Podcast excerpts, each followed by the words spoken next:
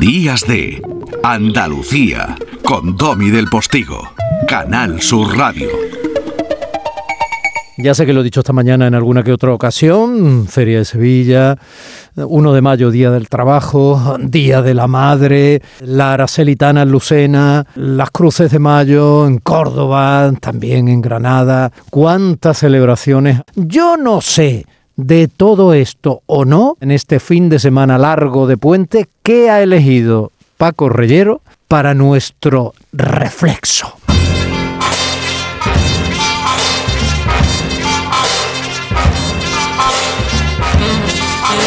Maestro, ¿tú estás ya en la feria? Yo no, pero no descarto poder ir. No descarto poder ir, que diría un político. No lo descarto.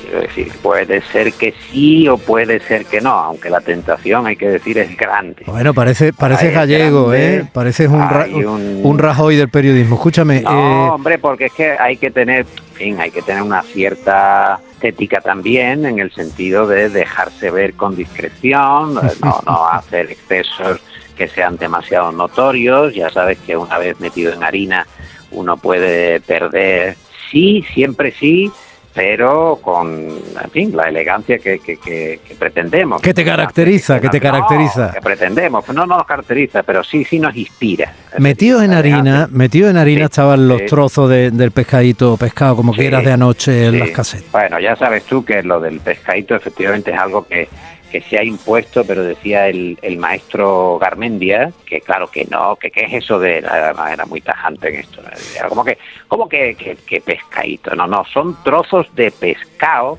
y como tal, tal, deben ser etiquetados. Vamos a comer pescado frito, no pescadito. El pescadito, pues eso es algo, algo que sea pequeño, ¿no? Que tenga un tamaño pequeño. Pero en este caso, el adobo, bueno, es corte de adobo, por ejemplo, ¿no? un buen adobo. En fin, cualquier pescado que se precie decir que es pescado frito, pero claro, sea... Bueno, corte de adobo, o hace días, o pavía, en fin, hay de todo. Oye, eh, el resto de Andalucía eh, ya está acostumbrada a la inmensa celebración de la Feria de Abril, que este año es mayo, pero que sepan que el día antes, digamos, la preparación, digamos, pues es la noche del pescado, la noche del pescadito. Aquí en Málaga ya sabe que pescadito tenemos muy claro lo que es, y no tiene que ver con el pescado. No, hay, ahí no hay discusión. Bueno, eh, tú eres consciente, Paco, de que hoy en la feria no va a haber gente, sino lo siguiente? Bueno, eh, hay un tamaño de acumulación, Domi, que ya no, no se distingue. ¿Qué, más da un millón que un millón y medio? Que un millón y medio que dos.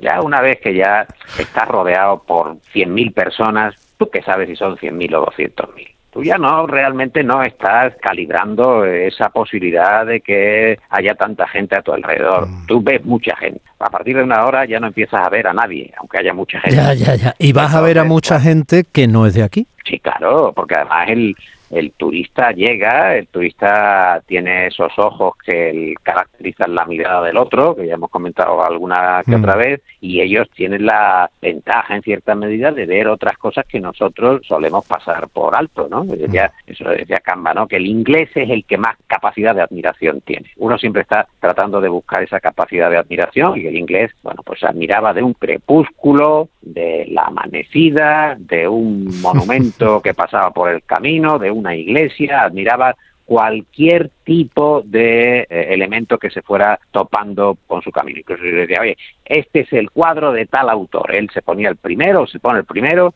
descuelga la mandíbula y admira. Porque no, no, que no es exactamente de este cuadro. Ah, ¿A hay que admirar otra cosa? Pues se admira otra cosa, ¿no? Pues el inglés es el que más eh, admira, a diferencia quizás del español, que es un turista que suele llevarse su casa a cuestas y acaba comparando o trata de comparar lo que le van a dar eh, una vez que cruza la frontera con respecto a lo que tiene en casa. Y bueno, pues lo que yo tengo allí parece que es mejor. Y esto entronca con aquello que decía Pío Barojas, una vez que uno salva la barrera del idioma, acabo hablando razonablemente alemán o italiano, siempre nota que la intimidad de la lengua, Domi, no es total Entonces descubre que es algo que tiene eh, nombre y apellidos, que es la patria o la patria chica, que siempre lo acompaña y que es difícil y a veces no es necesario ni siquiera recomendable olvidarse de ella. Fíjate que uno tenga la visión de las cosas según su propio lugar de origen. Fíjate Paco, ¿con qué te voy a responder a eso? Oh my God. Y sin embargo, y sin embargo nos vamos a ir al turista francés o francófono porque has elegido esta preciosidad de Charles Aznavour. Parce que je crois, porque crees.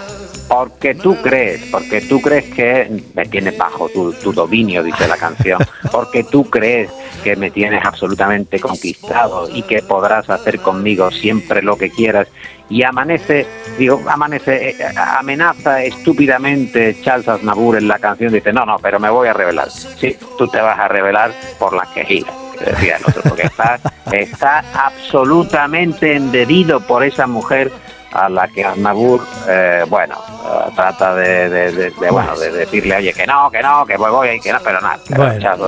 al fin y al cabo, al fin y al cabo, Paco, como tú con la tuya que te amenaza con amanecerte a ti hoy en la feria. Un abrazo muy grande, te siento en el flexo esta noche. Será una amenaza muy tolerable. Hasta luego. Un abrazo.